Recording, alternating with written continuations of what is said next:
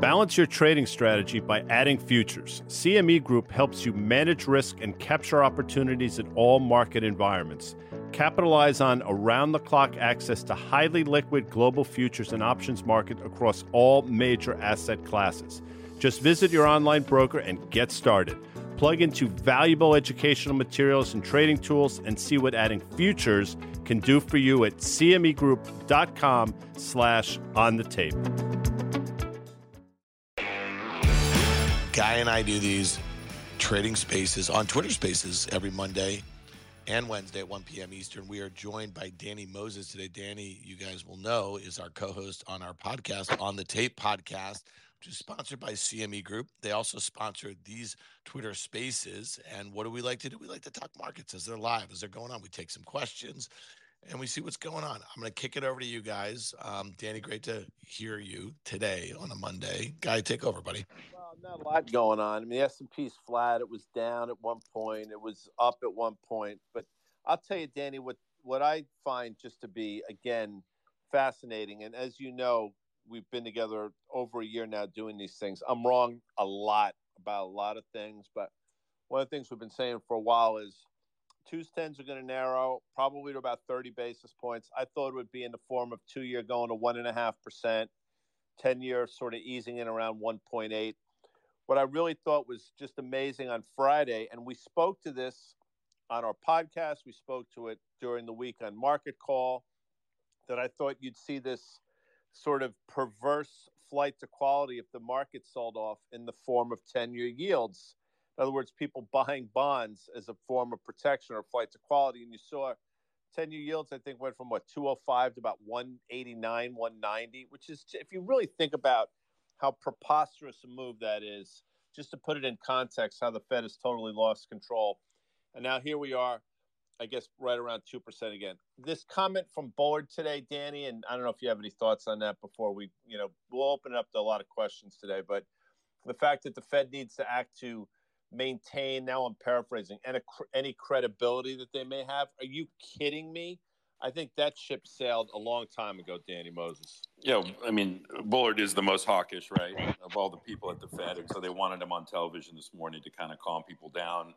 I don't think he did that but we're going to get a lot of other fed speak this week right? Brainard's friday waller's thursday mester's thursday. We got fed minutes on wednesday which are going to be hawkish because that's from the january meeting right? We got PPI tomorrow. So that's kind of the big things on, you know, kind of on the Fed watch out there. But listen, people, I mean, the fact that people are rooting for a little bit of a war so the Fed doesn't go is a little bit horrifying to me. But we're going to continue to see this 210 spread narrow. I think it's just sitting around 40 basis points now. I mean, it's quickly, I believe, if the Fed does go through with their plans as stated, and I am not a believer in six, seven, or eight rate hikes this year, as much as I think inflation is an issue, I think it will create a massive slowdown in the economy after two or three are really implemented. You know, I think we're going to invert. I mean, I, I truly do. And so I think this is setting up for a potential slowdown in the economy. I think we'll have certainly some less hawkish data. I mean, I do think there's massive inflation. And look, you don't need to mess around with rates. You can use them as a proxy, but look at Goodyear. Look at Weber Grill. Look at some of these companies that are telling you what a massive impact this is for their business. And again, if you don't pass it on to the consumer, it's not as inflationary, but it hits your margin. So therefore, mm-hmm. your, your, stock goes down. If you do pass it on, good on you. But that's going to have you know a, a, a problem to the consumer longer term. So this is not going away anytime soon. And again, it's not like the market's cheap. So not to reiterate what we always talk about, but if the market's looking for an excuse to sell off, it's going to have a lot of opportunities to do that. I think in the next coming week. So. And- you know, I yeah. agree with you. I, you know, again, I find it just amazing how resilient look I, I saw what happened to the market on friday but with all that said the resilience of the market you know even in the wake of an s&p 500 that's gone from what i guess 4818 was the prior high down to 4400 i mean i can pretty much do that math in terms of percentage. I mean to me it's still remarkable that we're here. And you know the market isn't taking what i perceive to be a complete change of course rightfully so uh, more seriously. Um, I just don't really understand what people see that I don't see, or if it's still this sort of um, passive investing that has still got the market by the you know what. This is the greatest environment for stock picking in the since QE started. I mean, since QE began, I think people realize over time that it was fruitless to try to not not just short something, but really predicated on you know you know liquidity coming into the market. And now with it leaving the market or stopping coming in, it is a stock picker's market. And there's so many opportunities that are going to keep emerging both on the short and on the long side. So to your point, guy, passive investing is your friend when flows are coming in. It's not, and we're already seeing issues, and we've talked about this on this forum. We've talked about the podcast. Fixed income ETFs are a massive issue, and they're a massive issue because the way that they're structured. And it's not that they're not a great way for investors to express oh, I'll safety, I'll buy this. It's just when it unravels and the, and the flows come out of a passive fixed income ETF, you have a problem. And it's compounded by the fact that the Fed's no longer buying the HYG. So that's a whole nother issue. Well, so there are huge opportunities. Yeah. No, and let's, you know, I'm glad you brought that up because that was on my list of things to break up, uh, bring up the HYG, which nobody seems to care about at all. Um, but if you look, I think it's trading like 82 and a half or so today. You probably, yeah, 82.60. I'm looking at it now. And you'd be like, what's the big deal? And there really is no big deal. I mean, historically, it really doesn't move. And then you have periods of times when it does. Uh, for example, you saw a huge move in September of uh, 2018. I think it was trading about 87 at the time. And then on Christmas Eve, was trading down to 80. Now, you say if it was a stock, it's not a big move. I hear you. But for this, it's a big move. You obviously saw a historic move in February of 2020 into March. It traded again from that sort of 89 level. And then I think it troughed somewhere around 70 or so, right around there. Now, here we are for the first time in a while, Danny Moses, uh, trading off in a in a way that you could start it, it's you can see it right it's discernible my question to you is is that a is that a leading indicator as to what's in store? I happen to think that it is, by the way. It's a leading indicator to people need to look at what they own. And again, you're right. I'm not even saying I'm not even out there saying short the HYG. I think structurally though, when you have something like that move, you can go to their website and look at what's in there, right? You got some decent corporate bonds and then you have crap, you know, at the bottom. And when redemptions come in, what do you sell? You can't really sell the crap because there's no market for it. So you start selling the good stuff at the top. What does that do? That widens credit spreads, right? It lowers prices, it increases the cost of financing, you know, across the board. So it has implications. People need to look not just at the instrument itself, but what does it actually mean?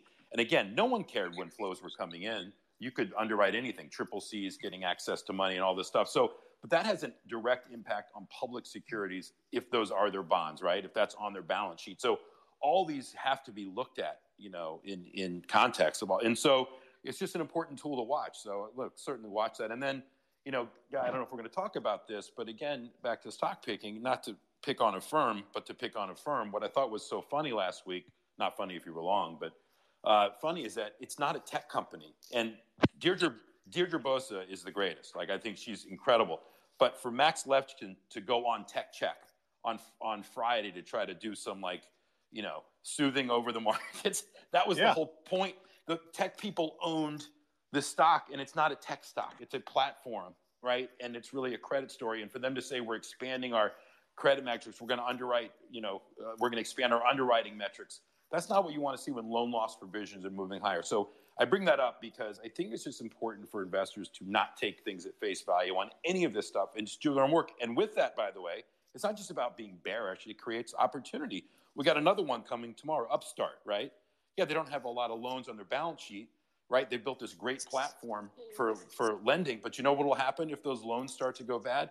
Their cost of what uh, the, the prices they get for those loans will will go down and their margins will get squeezed. And I don't think anybody's paying attention. And these, by, by the way, Guy, I only bring it up because these are all factors or offshoots of what has happened in this QE world. You were able to build platforms like this. You were able to sell yourself as a tech company like this, and, and they're not. So, you know, don't look at the analysts that cover the stocks. Do your own work. I know I say that all the time, beat a dead horse, but these are just all things I'm watching right now. I agree so. with you. I happen to agree with you a great deal. And I'll mention this just to mention it. I don't want to harp on this, but on a day where, again, the S&P, I think right now is flat. The NASDAQ's up slightly. I think the Dow is probably either side of unchanged, maybe slightly. It doesn't matter. The VIX is up um, around 28 and a half or so. It's higher on the day, which – you know that's a pretty elevated level for the VIX in the in the context of what we've seen over the last couple years. I just bring that up. The other thing I think is worth mentioning. Oh wait, hold on, is, we got Dan. You know, I, I, I, I want to just talk. I just want to say one thing about the do your own work because it's kind of funny. You know, a lot of people who blog say that. A lot of people who do th- threads on investments say that. But I think I think what we're kind of missing here is that nobody wants to do any work, Danny. I mean, like, you know, we all saw the big short. Well, I did. Um, Guy didn't. Um, you know, you guys did a lot of work that no one else wanted to do, right? In the financial crisis. And maybe that's one of the reasons why there's only, you know, a handful of people that were featured in that book in that movie who did their own work. I mean, and it's only gotten worse, right? I mean, did you see all those crypto commercials on the Super Bowl last night? You know, no one's doing any work in crypto. I mean, no one's doing any work. You saw the, the E Trade Baby's back. E Trade Baby is back. Um, do you think these yep. um, social investing platforms, which you know I'm all for, to be frank, but you know you know who they are. A lot of them advertise um, are people doing their own work on that? No, they're memeing. And I thought the baby, the E Trade commercial was funny because it actually made a joke about the memes and stuff. So I, just think it's it's it's an easy cover your ass sort of thing to say. I'm not saying, Danny, I'm not coming at you. I'm just saying in general. Yeah, yeah, yeah. No, no one does any work. Listen, that that guy, I didn't, I didn't mean to cut you off before, but I want to get your thoughts on this. But I'm watching last night, and I I did not go. I didn't know what the ads were going to be. I didn't. I wasn't looking to see what they were going to be. I knew they would be crypto. I heard that, but so funny is uh, I'm short Carvana. I saw an ad. I couldn't be happier that they spent seven million dollars on that. I'm short Coin. I short Coinbase. I saw whatever that thing was. I couldn't be happier they were spending that money. And in the year 2000, right? I know we always draw comparisons. I think it was that Super Bowl. I actually had an investment in a company called LastMinuteTravel.com. I don't have to tell you what happened to it. It obviously was it. They paid for a 30 second ad. And I remember after watching it, I'm like, I just invested in that company and they're going to be raising money again because of it. But exact same time, it feels the exact same. And the, the, the you know, the crypto and Larry David, which was my favorite ad, by the way. I don't even care that it was FTX or whatever it was. But yes, sign of the times and, you know, just what people want to see and advertise. But if I'm an investor in these companies, I'm not sure that those things did a lot. You know, obviously they have money to spend and they want to keep promoting it, but I was thrilled to see some of these companies that I don't like spending money. So anyway, no, Guy, back to you. No, with listen, I'm not that anybody gives a shit what I thought was the best ad of the night, but the Sopranos Redux, as they say, was just ridiculously good. Number one, and the I think the first commercial of the night, the brothers, the one that lost his sight, yet they persevered. I mean, that one was just. I mean, I'm prone to cry anyway, but that one got me. The rest of them sucked. Not again, not that anybody cares. And I'll say this as well about doing the work, Dan. I happen to agree with you, but it's not just true in markets, it's true in every facet of life. I mean, how many people, and I'm guilty of this as well, how many people truly do the work in terms of elections to understand what his or her candidate stands for? Nobody is the short answer. And that's why we're probably over the last decade or so in the mess that we're in. But that's for another show, I guess. In terms of the market, Danny, what I was going to mention uh, again was this energy continues to be a story. And it's, you know, I'm glad you brought up the fact that there are people out there seemingly actively rooting uh, for some sort of conflict, which is mind boggling. You know, but energy's been a story. And the OIH last week um, had that bit of a reversal on Thursday. Friday, I think it traded up and above 245. And now here we are again, either side of 240. I still think energy is real. I understand why people would say, you know, you buy the rumor, sell the news to the extent that whatever news comes out. What are your thoughts on energy here, Danny? By the way, both Porter and Vinny uh, have had tremendous calls on energy for the last year or so. Yeah, I mean now you're now you're for the first day, if I'm not mistaken. I mean oil's up what like 94 bucks, I think. Uh, West Texas, Brent's 95, and the oil stocks themselves are down. I don't know if people believe, you know, like you had said, Guy, higher oil, higher oil prices bring higher oil prices, right, over time, and that will have an impact on the economy. I mean, it's a pure tax on on on the consumer, and so the longer these prices stay above here, and I guess the stocks are telling you that they run a little bit ahead, maybe, and there's some profit taking here, and I think a lot of momentum investors have come into energy in the last couple weeks. I wouldn't sell energy here. I'm not saying to add here, but into extreme weakness, if oil prices stay here, I would probably be a buyer. I still don't. I think that's a sector that's rented by the institutional investor community more than it is invested in. And listen, we'll talk about it again. The ExxonMobil, the Chevrons, like these are these are safe names to be in right now with very good balance sheets. That because of the the backlash of drilling and everything. They haven't spent money on capex, and so I think some of the smaller names are probably not in the OIH and not in the XLE are probably still undervalued, and I think that's where our friends Vinny and Porter have been playing in there to a degree. Wait, so, Danny, you think yeah. large integrated oil stocks are safe because their balance sheets right here? No, I'm saying that they've been a flight to safety because they've increased their dividends. They're buying back stocks. I'm just saying, look at those things. They're not. They're not that expensive, I believe, Dan. And I'm not saying they're sexy. I'm just saying they've been a safe place. I know this spot. I'm just saying. Exxon ended the year at like 63, so 78. Uh, you know, I It's a pretty good move. Yeah. Well, I know. I mean, I, I think it's anything but safe here. I mean, in my, my opinion, I think the XLE is probably a massive short. I think your OIH guy just made an epic double top. If it was anything other than an energy related sort of ETF, you'd be like double top. Um, I don't know. I can't. But Dan, let me just give you a pushback on the Exxon. I mean, I'm just looking at it's a four and a half percent dividend yield rate. I realize it may, may not be important, but that's part of the whether you want to believe it's quality or not. It's a flight to quality. So I think it's getting into that. bucket. So you're saying that's more attractive at the 10 year at two two percent? Listen, I'm, anything. above anything that's yielding above treasuries that has potential growth. Listen, I'm not, I'm not, I'm not saying I'm a huge fan of these. I'm just giving you the reason why I think that they're up and why they're holding. Well, I, well, I, I- mean, that's obviously why they're up. Here's a scenario where let's just th- say nothing happens in Ukraine. Let's say the situation in China and Taiwan, nothing really happens there. Um, let's just say we're back to some of just the kind of fits and starts of the, the reopening. Let's say nothing really happens with Iran. Uh, you got crude oil is probably going to be back, you know, you know, in the 70s or something. And these stocks are literally up in a straight line. The XLE, they come in hard. I mean, Well, I, if I, uh, Dan, if the stock, if the oil prices come in, they come in. There's, I mean, not a question. And I, I still think there's inflation that's going to be running rampant in the system. And so, what impact that have? I don't know what the dollar is going to do. The dollars, obviously, if we, if there's any type of conflict or where the dollar will accelerate, that should push oil down. I would think in dollar terms too. So there's too many variables to even think about. do you Dan. I- think um, do you think that that consumer confidence data last week do you think that's because of inflation expectations or where where current you know prices are and lots of goods and services or do you think that the consumer is getting a little tapped out here I think both. I think they're getting tapped out. I think that the cost of everything's going higher and wages aren't keeping up yet. And I think that, again, oil and rates have a direct impact on the consumer, whether they're carrying credit card bills or whether they're getting a mortgage or what, you know, auto loans, whatever. Everything's getting more expensive. And so the people that haven't participated in the stock market are starting to feel it potentially in their wallet on a relative basis. And that's having an impact on confidence. And that's this wage price spiral issue also that, that could be impacting them when people believe companies believe they have to pay more to hire people it just becomes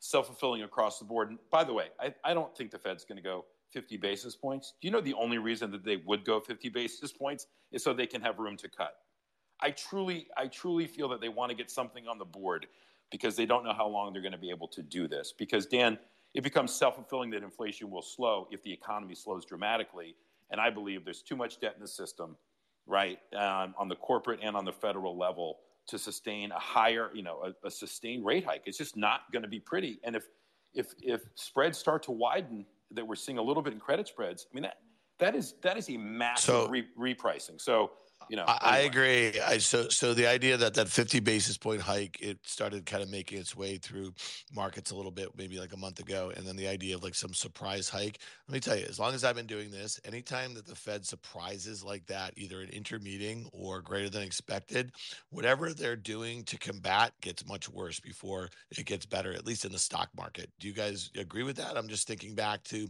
some of those surprise cuts that we saw you know, um, in 2000, um, you know, uh, some of the stuff that we saw in the summer of 2007, you know what I mean? Like, it just seems like um, it doesn't go the way they want, especially in the near term, especially as it relates to the stock market. Well, that's in terms of the stock market. That's probably true. And I hear what you said. Look, I mean, if all those things come to fruition that you said, yes, energy is going to go lower, but you know that's a big that's a big bar to get over. We'll see. What I want to mention, by the way, here, if you have any questions, request to be a speaker or whatever the hell you have to do to speak. I'm not sure how that works. And at five o'clock today, and for the rest of the week, by the way, Dan and I will be doing our market call live on just about uh, if you can think of a platform, we'll be on a Twitter, YouTube, uh, open exchange. We'll be doing market call live at 5 p.m. Monday, Tuesday, Wednesday, Thursday of this week from 5 to 5:30.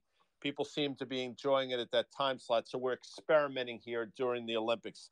The other thing I was going to mention um, quickly because I, I think it I think it is important is the fact again that the com- the complacency that I continue to see around the Fed that somehow they think you know this Federal Reserve is going to is going to be swayed by a stock market move. I don't know. I mean, again, I just throw it out there, Danny. I think I I hate to use that term. It's different this time, but they have a real problem on their hands. And by the way, you mentioned wages. Even though wage growth is improving, with inflation running at seven and by the way, Danny, I think you would agree, real inflation in this country is probably closer to 11 or 12 percent you have real wages at lowest they've been in probably the last 25 years. They're actually negative. So something's got to catch up, and I'm not quite certain what it's going to be, Danny Moses. Well, when Bullard was on this morning, I don't know who was that asked him, Becky or whatever, begged him to start looking at the stock market. You're looking, right? Just as you're speaking now, look what you're doing, look what you're doing. And as Vinny was quoting the, the great band uh, Chicago, it's a hard habit to break because we, we talked. I actually talked to him over the weekend about it. People are just addicted, and that the Fed's going to quote have your back and is going to watch the stock market. And I believe that the three Fed presidents that all left for basically trading and over trading their accounts and stuff. I think the Fed is now. I didn't think it was the case a couple months ago. It sounds like feels like now they're going out of their way to make a point that they don't care about the stock market. But we know they do deep down, and we know that a massive sell in the market does have trickle down problems for the economy, right? It will have a wealth effect. So we're not there yet. We're down. We're still down nothing. What? Yeah. What's What's the S and P down? You know, from from nine percent. Right. So I mean, that's but exactly it never should have been. Yeah. You, it never should have been where it went to in the fourth quarter. Like we knew, and we talked about it on, on the tape excessively that that move at the end of the year was just more of a seasonal thing. No one was going to. So I would take out that entire move in the late late in the year and then look at what it looks like. Right. So I, to, to your point, guy, about the VIX you know, staying elevated here, it's telling you. And I think people are dancing and hoping a little bit here, but again, by the quality people. Like, and one name I just want to highlight, which I picked, which has been down this year that I really like, is Walmart. I mean, this stock is on its ass. I mean, it's it's they're going to report, I think, on Thursday. This stock looks relatively cheap to me and a, and a safe place, and they're going to give you a pretty good read on the consumer. And maybe people feel like, to Dan's point, the consumer confidence weakening. Oh, that's the Walmart customer, which it might be to a degree, but let's not kid ourselves. Walmart has an incredible ability to squeeze out as much margin as they can from their suppliers. They're making huge inroads in e-commerce against Amazon, and I think this thing's been left for dead. So that's a name that I'm looking at here. I know we're not talking about names specifically here that I'd be buying here in the weakness into that print. I so, think we have Andrew uh, has in the queue to be a speaker. I think Amanda has to demute him or somebody. I don't know how this technology works. Oh, Andrew, okay. Uh, don't hey suck, Andrew. Oh, Don't suck. Go ahead.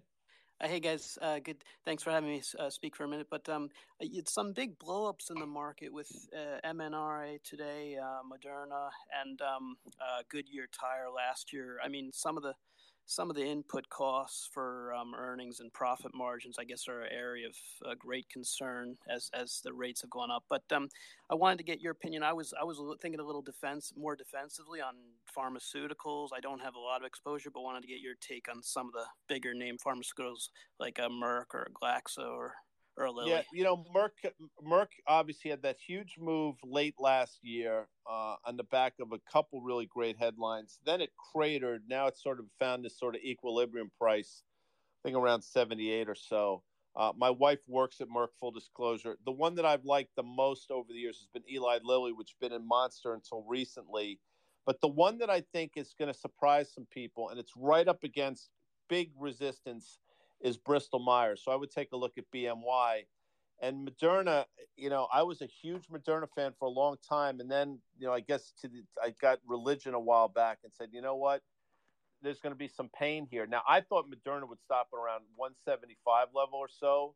Uh, that obviously didn't happen, and here we are. I think what about 138 or something around those levels, which is just pretty. Rem- 141. I'm looking at it now. So there's something amiss there clearly. But Bristol Myers stands out to me, and I appreciate that question, Danny uh, or Andrew. I'm sorry. I think we Oh, have Thanks, guy. Toki here, which my sense is I have a half a brain in my head.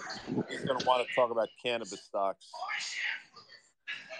Yeah, I mean, on the topic of doing the work, and this is to uh, Danny, but also to the rest of the field, the uh, cannabis sector continues to get beat. The financials are intact, and it seems like the valuations don't even reflect uh, the current state of affairs, which is a continued federal prohibition. We have uh, Chuck Schumer setting his watch by uh, his uh, helpful tweets, and I say that sarcastically.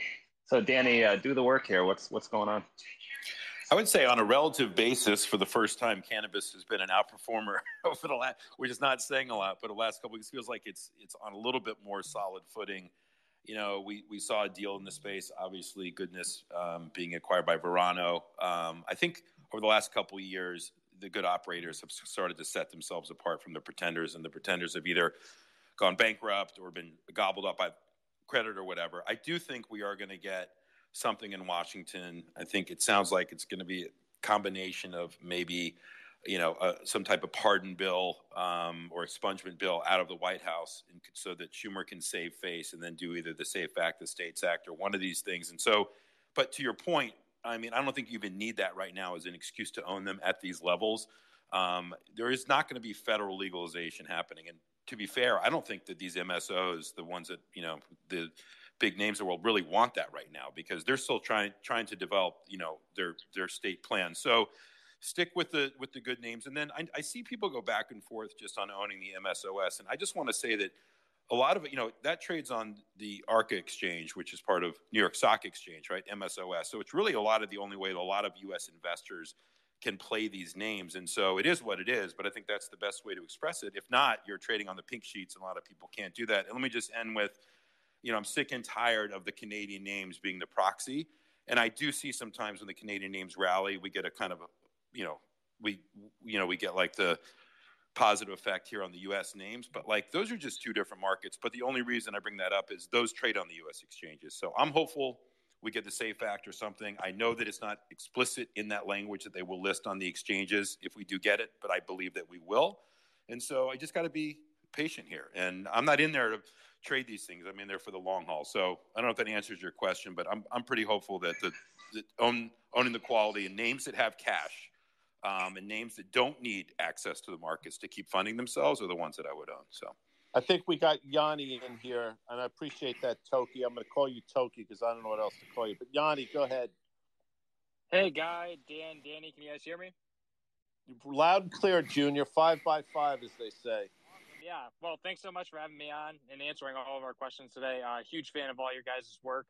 Uh, you guys were bringing up uh, last week the double top in Lockheed Martin, and I noticed something a little bit similar in Mastercard, ticker symbol MA, which I think goes well with the conversation you guys were having earlier about the consumer. Um, had an all-time high back in April of 2021, just over four hundred dollars. Uh, just approached that level again on February 2nd, a couple weeks ago. Now back down in the 370s. Do you think uh, we could be looking at more weakness ahead, not only in the stock, but maybe with the consumer as well? Is this just another tell, uh, like what you guys were talking about earlier? You know what? I had I appreciate you bringing that up. I had not looked at it. I did know that Mastercard. I think recently it traded up to about what 397 in early February. Is, is that right, ish? And it's obviously given some stuff back what what I find really interesting about Mastercard is you've seen moves like this literally dozens of times over the last year, and you're in the midst of another one. I think I, this is what I would say, Yanni. You're still in this uptrend from the December 1st low, I think of 305 or so. If you connect that low with subsequently the low we saw in January of this year, I think it was 340 or so, you're still in this pretty well defined short term uptrend. And I think even if it were to trade down to 360 ish, you'd still be in it. And we're close now at 360, what, six or 369. Um, but you got to you got to keep a close eye on that. And I think Mastercard and Visa are great tells on the consumer because they basically just they're just a they process transactions. So if you start to see slowing growth there, you can make that connection to the consumer. Danny, any thoughts on that? Yeah, this was um, as I, I know I joked before about text, you know, companies that are tech stocks that are really just, um, especially finance companies. This is the opposite. This was the dream for financial portfolio managers to own Visa and Mastercard because they knew that it had no credit risk. It's the best it's a toll booth. It's the best um, business model of all time in history. And they're benefiting right now, um, obviously, from inflation. And so the more that people spend, they get a direct benefit from that. So without the credit risk, I do think for a period of time, you saw the buy now, pay later group steal a little bit of the thunder from the sector. And yeah, they're in it a little bit because they have to be to say that they're they have some type of buy now pay buy now pay later program. But I think that they're now going to suck back up the money that's going to flow out of that sector like a firm, which I believe will continue. Yeah. So I'm a big fan of Mastercard and Visa. Yeah, that, well, I, I would just add one thing: if you're looking for double digit, and, and this is earnings and sales growth of probably expected about 20 percent this year. I, I, mean, I know that you know 36 times you know um, seems expensive in a market where you're seeing multiples contract all over the place, um, but that that seems pretty reasonable. I, I, I know that you know we use that expression. You've seen you know Starbucks and Nike and these premium brands and these premium multiples. They they they contract a bit, but this one um, seems very interesting to me. We got to uh, five thousand here, folks, because a I think we have a call at 1.30, Dan. B, your voice sucks, but I, but I, I got to give... say that Porter yeah. Collins is here. For oh, there those that understand rowing, if you've ever got on a rowing machine and suffered, uh, Porter Collins is an Olympic rower, number one. He's also a badass number two. He's also a brilliant number three. We got to get Porter on one of these spaces. Danny, thanks for sort of jumping in here. You you carried the weight, as they say, as you typically. Not at all, but I got to give a shout out before you get off to my mother, who called me yesterday at noon and says it was stuck in the snow in New York City. And goes, she goes, I need something, and if anyone wants to know where my gambling genes comes from, it was my parents. But she said, I have this 23 to 20 Rams in my head. Will you put it in for me? And I swear on my life, I put in a $50 bet for her that paid $3,300. And certainly she called me like, you know, crying exuberant. It was the best gambling of her life. So anyway, I, I got so that is amazing. Well, amazing. on that note, Danny, yeah. you and I got to settle up too, because well, gold's about to ruin you too. We'll oh, talk about that enough. That no, no, that, yeah. that we'll okay. talk about that on Fridays on the tape. Yeah. But um, all right, well, we got to figure out we got to figure out how I settle up with you. Um, listen, join us today. Market call at five o'clock. Look at our Twitter. Uh, Guy and I are going to be doing it uh, five to five thirty. CNBC's Fast Money is dark during the Olympics, so we're going to do our market call then. Uh, so tune in. Thanks for tuning into these trading spaces on Twitter Spaces. It was fun taking your questions. Uh, Danny, thanks for stopping in, buddy. You got it. We'll Good luck with your voice. Yeah, buddy. So, yeah, bye.